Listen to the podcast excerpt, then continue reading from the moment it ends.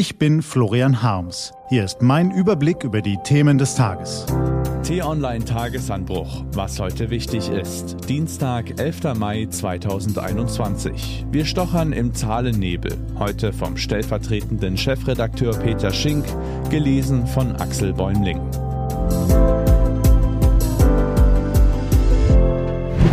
Ein bitterer Beigeschmack. Was für ein glorreicher Start in den Sommer. Knapp dreißig Grad, Menschen trauben vor den Eisdielen und in den Parks. Egal ob Flaucher in München, am Elbstrand in Hamburg oder im Berliner Tiergarten, die vergangenen beiden Tage waren großartig. Hätten wir früher gesagt. In diesem Jahr schielen wir bei solchen Bildern gleich mal auf das R K I-Dashboard oder wo immer sonst Sie allmorgendlich die aktuellen Inzidenzen ablesen.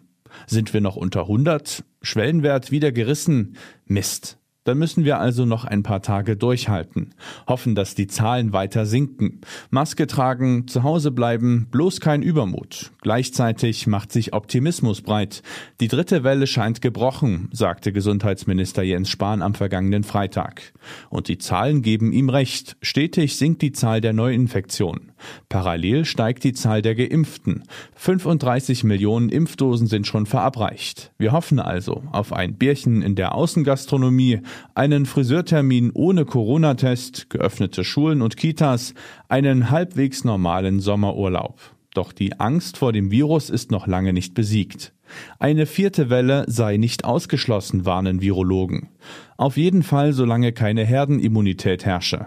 Die aber könne wegen der neuen Virusvarianten eventuell erst viel später eintreten, womöglich erst ab einer Impfquote von achtzig Prozent, warnen die gleichen Virologen. Wir müssen also weiter durchhalten. Es ist ein Teufelskreis. Wir sind auf der Zielgeraden, doch werden wir unvorsichtig, droht die Gefahr, dass wir den Erfolg umgehend wieder zunichte machen. Was aber heißt eigentlich unvorsichtig? Wir haben in den letzten Monaten viel dazugelernt. Über Aerosole, Schmierinfektionen, gute und schlechte Masken, Testverfahren, direkte und weniger direkte Kontakte. Wir haben versucht, uns und andere Mitmenschen bestmöglich zu schützen.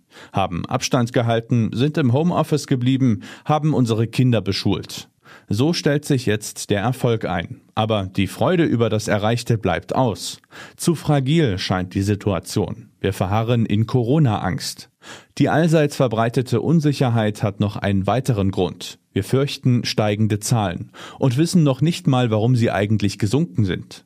Sinkt nun die Inzidenz wegen der Notbremse, fragen die einen Journalisten.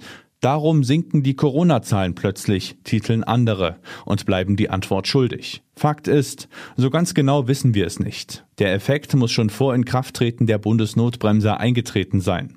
Ob unsere Verhaltensänderung den Erfolg beschert hat, die Osterferien, das Testen in den Schulen, die Impfquote, so ganz genau lässt sich das nicht beziffern. Noch Mitte März hatte das Robert-Koch-Institut gewarnt, wegen der britischen Mutante könne zu Ostern die Inzidenz bereits zwischen dreihundertfünfzig und fünfhundert liegen.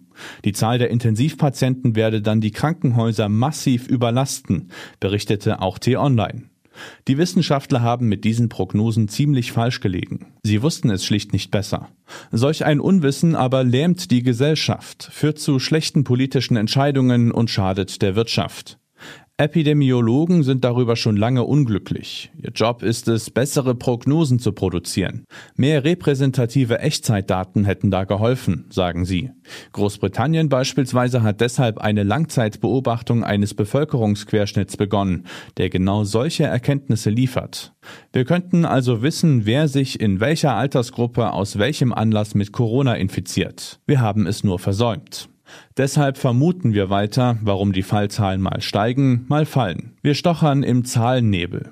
Und in die Freude über die derzeit sinkenden Corona-Zahlen mischt sich ein bitterer Beigeschmack. Was heute wichtig ist. Die T-Online-Redaktion blickt heute für Sie unter anderem auf diese Themen. Am Wochenende warf die linke Aktivistin Luisa Neubauer dem C D U-Direktkandidaten und Ex-Verfassungsschutzpräsidenten Hans-Georg Maaßen in einer Talkshow vor, antisemitische Inhalte zu teilen.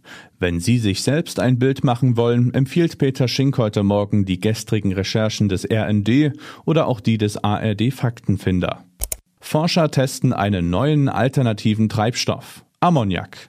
Vom Prinzip lässt er sich ähnlich verwenden wie Wasserstoff, hat aber einen enormen Vorteil.